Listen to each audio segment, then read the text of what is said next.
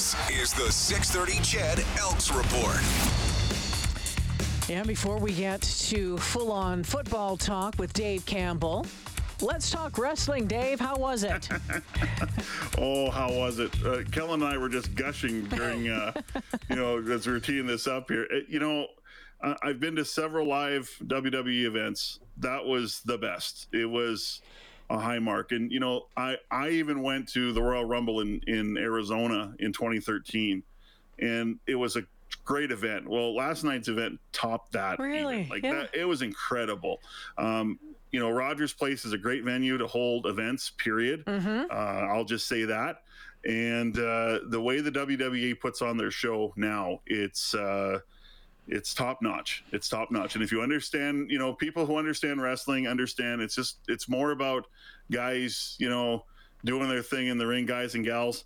Um, there's there's so much storyline to a good wrestling event, and there was so much story yesterday, and I loved it. And- so it and- was a, it was a fantastic. And night. what a crowd, too, Dave.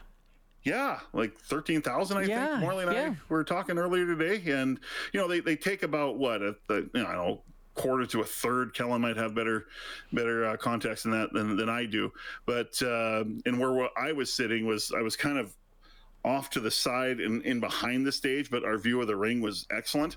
Yeah, So, but Dave, I was Yeah, lower ahead, go. bowl last night, uh, down probably about maybe about six or seven rows off the floor, and there wasn't an empty seat in the building at all, and it was all the way around. Like you'd see sometimes they've put all the people on the what they call the camera side of the building to make the building look like it's sold out, when in actuality it's half sold or three quarters sold or whatever. But Yeah. there, um, I think the official numbers that I had seen from. Uh, a couple of websites like the Wrestling Observer and that stuff were saying 13.5, 13.7 last night, which puts it at as the second highest uh, attended Raw of the year, in behind the one right after WrestleMania. So Very cool. it, it was great. Very was cool. great. All right. Well, let's talk some football. We're hoping for some greatness uh, from the team this weekend. Uh, what's the injury situation looking like? Well, first, of course, uh, Kenny Lawler, the leading receiver, and it'd be a great addition uh, to this to this offense. Who you know we see more explosiveness from this offense. But here's Chris Jones with the update on Kenny Lawler. Will he play on Saturday off of uh, three games missed because of an ankle injury? Yeah, we'll see. Uh, he, he certainly is moving around well, uh, you know, and we're hoping that uh, that's the case. Uh, we're not wanting to jump to conclusions too quick. We've got our, our big work day tomorrow, so we'll see how he feels after that.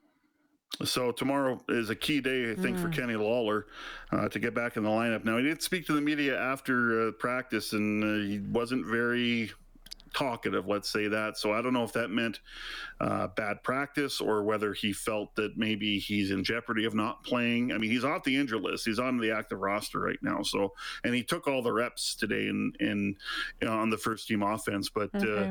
Uh, uh, I- you know, it's also that time of year where they're walking a tightrope. I mean, they can't afford to really lose at all uh, if they're going to catch the Saskatchewan Roughriders and overtake them for the crossover spot. Uh, other injury concerns: uh, Ed Gainey hurt his ankle on Saturday when they were knocking the rust off from the bye week. He didn't practice. Jake Ceresna, who is their leading sacker with uh, eight quarterback sacks along that D line, he didn't play or didn't practice because of a calf injury. So uh, those are a couple of other other areas that are, are concerning to the Elks uh, going into Saturday. oh, it never ends, right? It's just there's No, always little things, right? Yeah, it, you know, it, the good thing is they found some depth uh, through the offense or with the offense with Lawler's injury, and that I think has created a bit more uh, emphasis for you know Lawler getting back in because you know they they could use a Kenny Lawler, no question. Don't, and don't get what I'm saying here is is they don't need him. They they would like to have him back in, but it's not like they've they've really dropped off without him. You know, they've had players step up like Dillon Mitchell and and Terrell Walker and Vincent Forbes uh, and uh, Jalen Marshall, even uh, who has got a couple touchdowns. They would love to add a Kenny Lawler, but they're not going to do it for the sake of you know his health. If, if he can't play, then he's not he's not going to help the offense. Then he's not going to play. Yeah, yeah. All right. Uh, we'll check in tomorrow, Dave. Thanks for the update.